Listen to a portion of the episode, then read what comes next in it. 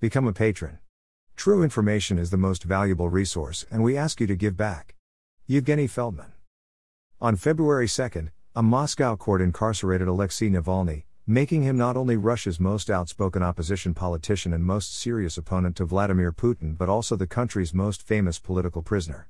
Drawing heavily on work by Yevgeny Feldman, Meduza studied photo archives to recall how Navalny went from a young Moscow activist and blogger in the mid two thousands to the international figure he is today. His journey, which features arrests, political campaigns, criminal cases, assaults, and a near-fatal poisoning, hasn't been easy.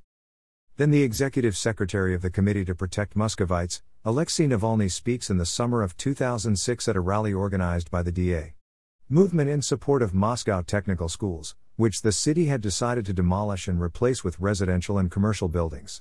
Russia's Federal Anti-Monopoly Service later overturned the city's policy. The Committee to Protect Muscovites was founded in two thousand four to combat illegal land development. Alexei Navalny at the nationalist Russian March on November fourth, twenty eleven.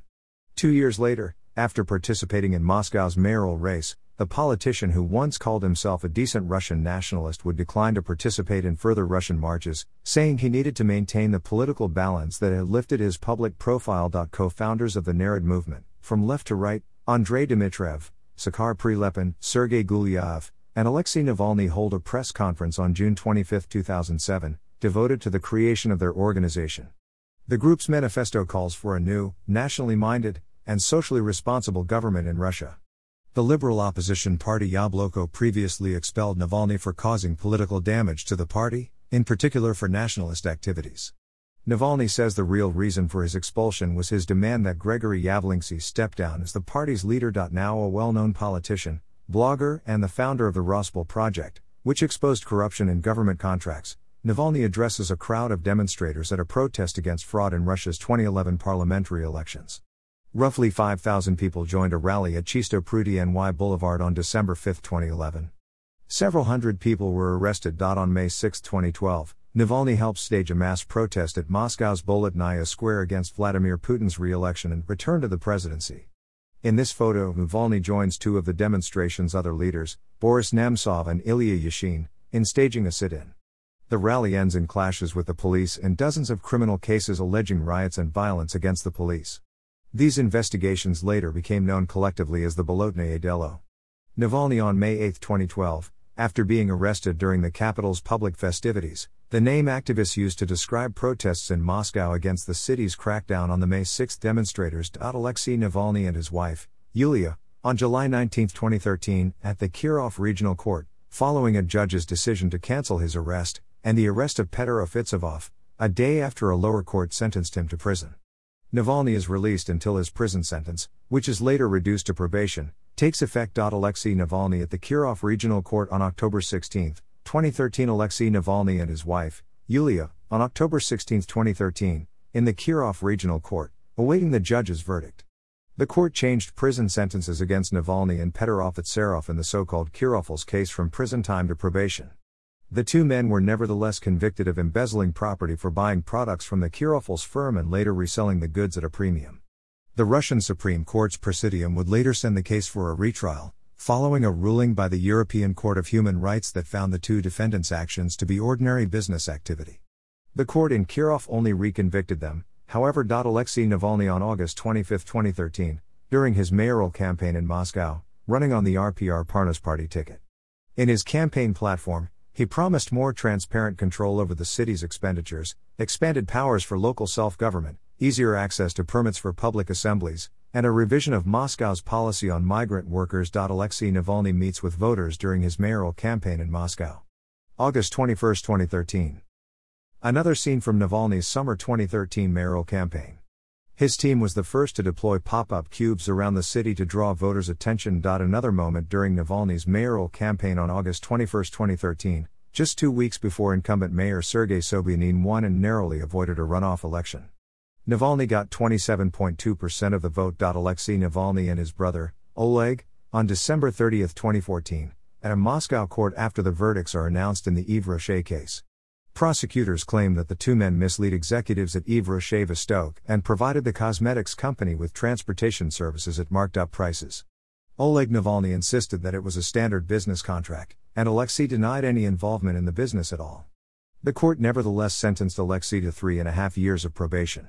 Navalny's brother got three and a half years in prison. The European Court of Human Rights later determined that the Russian court's ruling was arbitrary and manifestly unreasonable. While under house arrest following the Yves Rocher case verdict, Alexei Navalny challenges the extension of his house arrest. On January fifth, twenty fifteen, he publishes a photograph on Twitter showing that he's removed his electronic tracking bracelet. He says he refuses to observe the terms of his arrest any further, arguing that his house arrest is illegal. Navalny at a meeting held at the Anti-Corruption Foundation on February fourteenth, twenty seventeen. On February twenty-seventh, twenty sixteen, Navalny joins a march in honor of Boris Nemtsov on the first anniversary of his assassination. At the demonstration, Navalny announces his intention to challenge Vladimir Putin in Russia's next presidential election.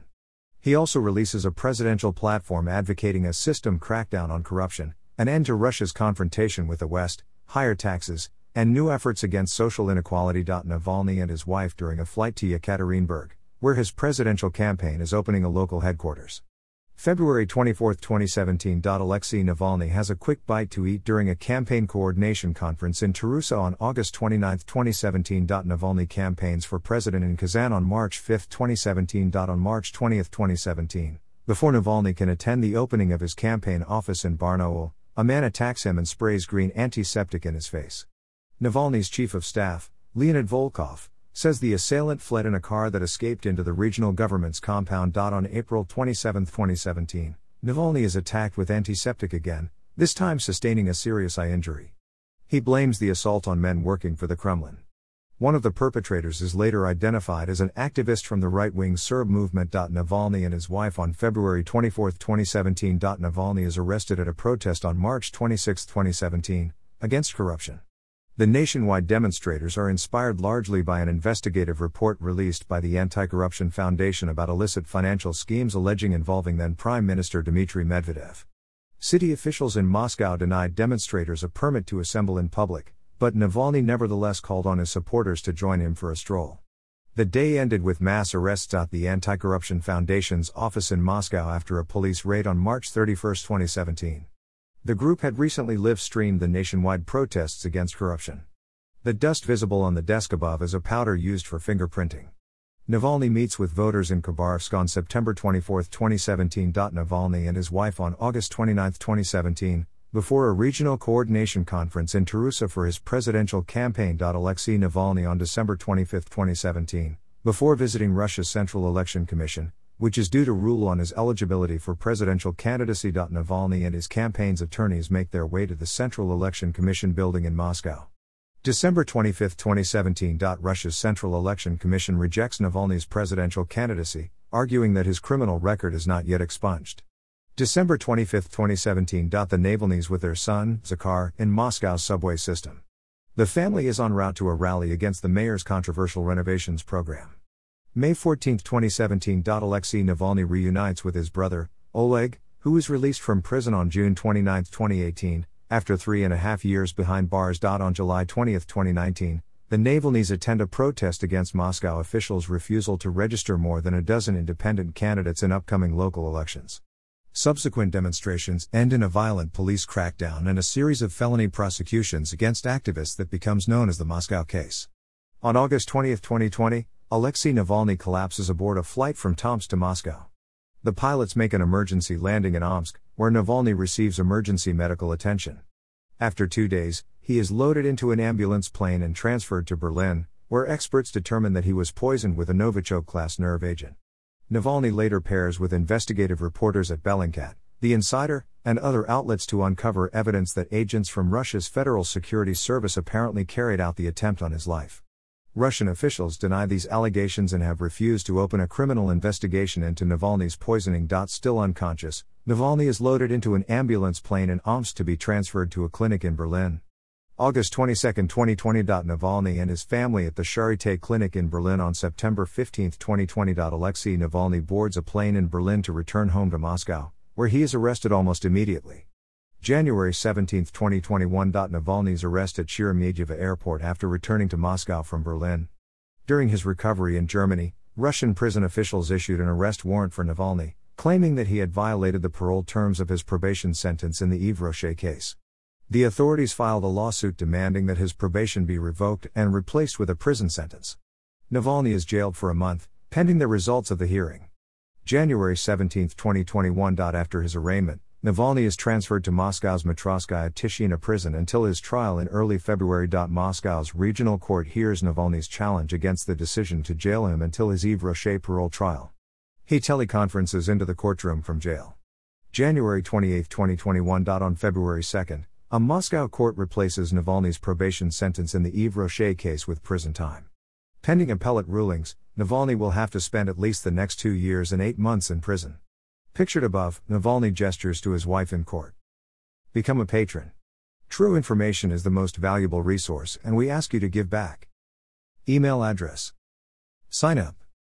Submit a form.